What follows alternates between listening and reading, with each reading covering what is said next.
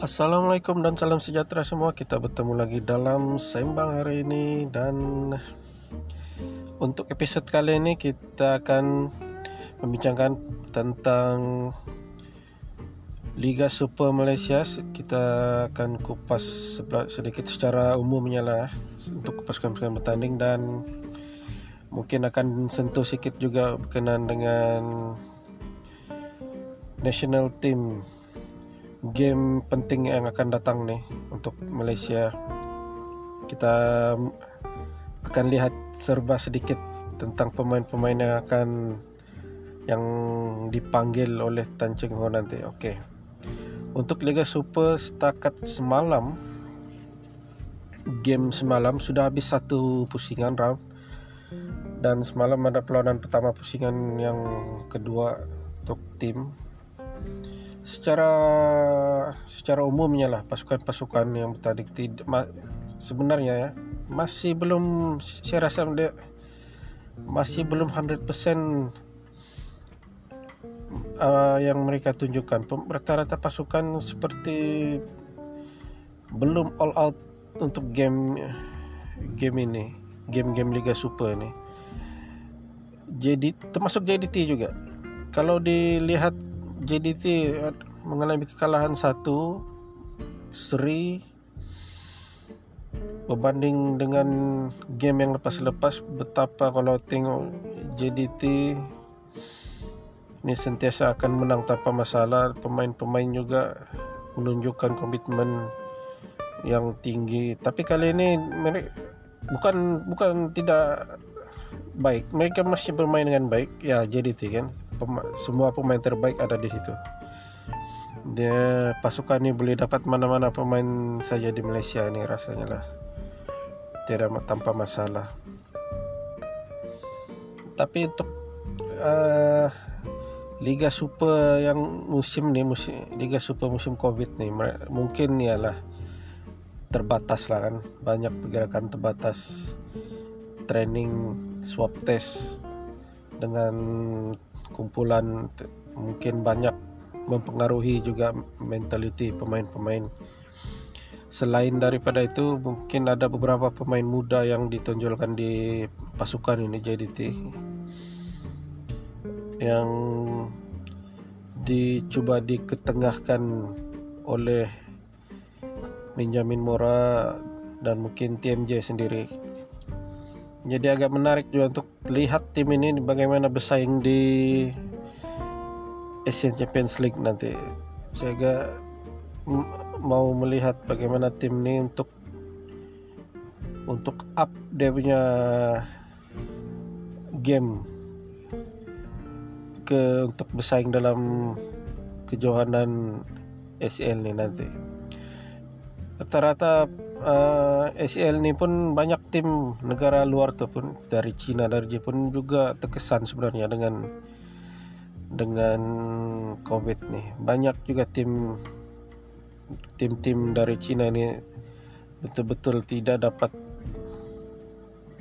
sama juga dengan apa yang berlaku dengan di tim-tim Liga Malaysia ini tidak game tidaklah begitu memberansangkan jadi rasanya ini untuk kali ini dia lebih kepada berhati-hati lah kejohanan ni pemain tidak tidak akan all out dari mentality pun nampak mendorong ni semua berhati-hati lah. Untuk okey untuk tim lain Terengganu kalau sebab sedikit bukan Terengganu ni Terengganu FC tidak tidak konsisten. Dia pasukan yang baik, dia orang ada dia orang boleh up game untuk beat mana-mana pasukan dalam Liga Super ni. Setelah menang dengan JDT itu menunjukkan dia orang boleh menang dengan mana-mana tim pun dalam dalam Liga Super ni. Cuma hanya tidak konsisten. Pemain-pemain mungkin dipengaruhi oleh banyak faktor. Hmm, mungkin juga game itu yang keletihan mungkin juga koleksi pemain mereka rotation perlu dilakukan oleh saya rasa mereka harus memikirkan untuk rotate lah pemain ini sudah sekarang nih untuk supaya culture gas tim berada di tahap yang terbaik semua pemain berada di tahap terbaik. Game match apa istilahnya dipanggil to match fitness untuk pemain-pemain juga semua dalam keadaan terbaik tim Selangor juga sebenarnya tim Selangor juga tidak jauh beza dengan Terengganu nih sebenarnya. Dia orang ada game yang baik, tepat uh, pemain yang baik. Tapi last tim Selangor lawan Sabah hari itu last game beberapa minggu lepas game ini ti hmm, nampak Selangor nih slow sebenarnya. Dia orang slow starter. Uh, dia orang ada pemain hadapan yang baik tetapi pemain tengah eh, waktu lawan Sabah itu secara umumnya ikhlasnya saya begitu dia tengah barisan tengah itu agak longgar untuk menang di bagian tengah dan melakukan tugas-tugas defensif di bagian tengah menyebabkan uh, tim ini seri bolos ketika menentang Sabah. Oke, bagi pasukan Sabah sendiri ini ialah Sabah ini saya pun sendiri paham pasukan ini tidaklah ada tidaklah macam pasukan-pasukan yang sudah lama bersaing dalam Liga Super tim ini masih baru dalam Liga Super sebenarnya untuk uh, mereka masih mengumpul pemain-pemain terbaik walaupun ada pemain-pemain import yang mahal di situ. Tapi tim Sabah sebenarnya yang baiknya untuk tim ini dia saya boleh lihat dia meningkat dari satu game ke satu game. Amri Yahya di situ kalau berbanding dengan first game dia main ke dari perlawanan persahabatan ke kepada first match Liga Super sampailah sekarang nih prestasi jauh lebih baik secara individu dalam uh, pemain dal dalam tim ini dan secara berpasukan meningkat jauh lebih baik. Amri Yahya nampaknya uh, pun bermain lebih baik daripada uh, nampak mungkin keserasian itu sudah ada dalam tim ini. Dan sudah tentu kehadiran Sadil Sadil Ramdhani banyak beri impact yang baik kepada pasukan tim nih pasukan Sabah. Saya pun heran kenapa Pahang melepaskan Sadil mungkin ialah tiada tiada persetujuan mungkin. Kalau diikutkan Sadil pemain yang ada work rate yang tinggi sebenarnya. Dan pasukan lain-lain secara umumnya seperti Pahang um, pasukan Pahang ini mulai menimbulkan kehairanan kenapa pasukan ini prestasinya tidak tidak dapat dikekalkan seperti musim-musim lepas. Pasukan ini karena satu satu musim boleh jadi sangat baik tiba-tiba musim musim baru langsung down.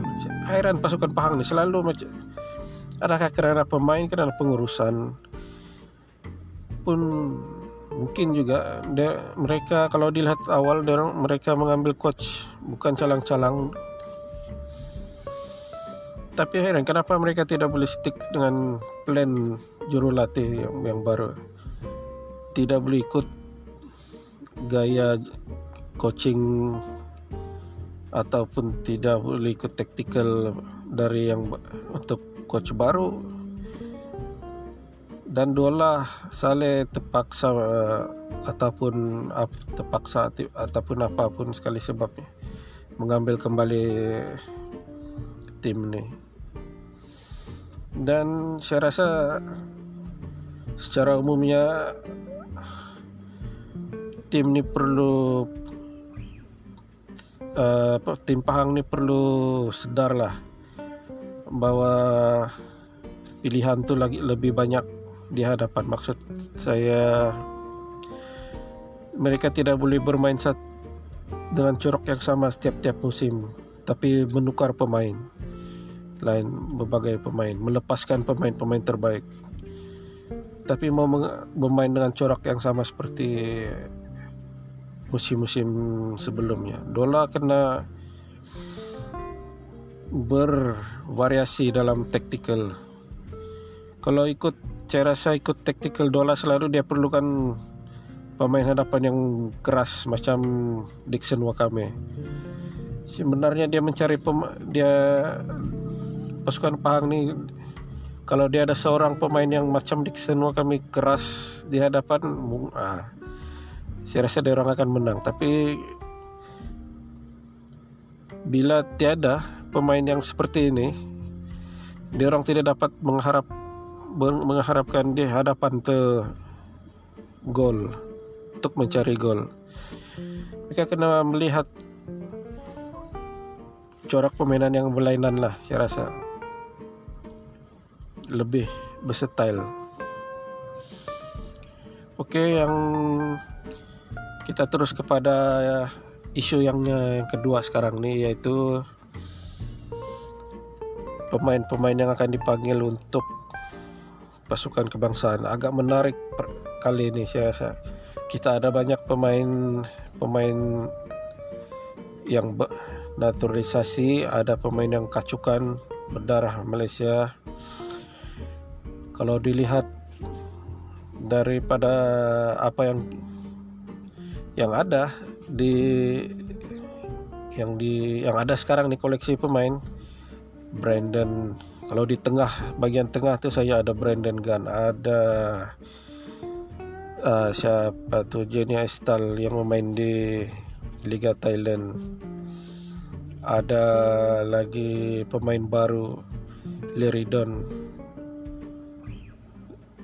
dan pemain di hadapan ada di Paula. Baru mungkin mungkin akan dipanggil juga saya rasa di Paula ini untuk menguatkan pilihan di bagian tengah. Cuma di bagian pertahanan ini saja yang saya lihat tidak kecuali dengan uh, pemain defense kiri dan kanan itulah ada mungkin di, mungkin ada di situ maksud saya defense tengah yang tidak kita mungkin mengharapkan dengan pemain-pemain yang lama tapi oke okay, tidak masalah oke okay. kalau Junior Estal dipanggil mungkin Junior Estal akan akan ditarik ke bagian pertahanan. Tapi untuk pemain ini Junior Estal saya rasa dia lebih kepada defensive midfield. Dia lebih gemar bermain defensive midfield daripada bermain center defense tapi kita tengoklah kalau dia kalau dipanggil ke camp kebangsaan oleh Cheng Ho. Dan rata-rata saya rasa kali ini ini adalah pas tiada sebab untuk pasukan ini menjadi pasukan yang terbaik lah di untuk Malaysia kali ini. Menentang pasukan UAE yang sudah awal-awal lagi saya rasa UAE akan all out kali ini. Tiada mereka pun akan mau menang untuk baki game. Semua dalam grup ni menarik. Dan untuk Malaysia saya harap akan dapat mengekalkan lah. Tahu banyak. Dan untuk saya harap untuk camp kebangsa, uh, latihan nanti ini akan dipanggil semua pemain dapat dikumpul untuk untuk dilihat kesesuaian dan prestasi mereka macam bagaimana? Untuk pemain tempatan yang dipanggil saya um, saya boleh agak-agak mungkin 50-50 lah sekarang ni sudah. Pemain naturalisasi dan kacukan dengan pemain yang memang Malaysian 100% mungkin 50-50 lah. Dia tidak masalah. Bagi saya tidak masalah agak menarik. Kalaupun kita kekalkan pemain bukan naturalisasi, bukan kacukan yang kalau mengikut apa yang ada sekarang ni, ah, memang tiada lah. tidak yang benar kita tidak akan dapat kecuali dengan apa yang ada sekarang yang menariknya sekarang ini kita ada banyak pilihan di bagian tengah akan banyak akan banyak pilihan di situ yang menarik. Untuk bagian hadapan juga ada Sumare ada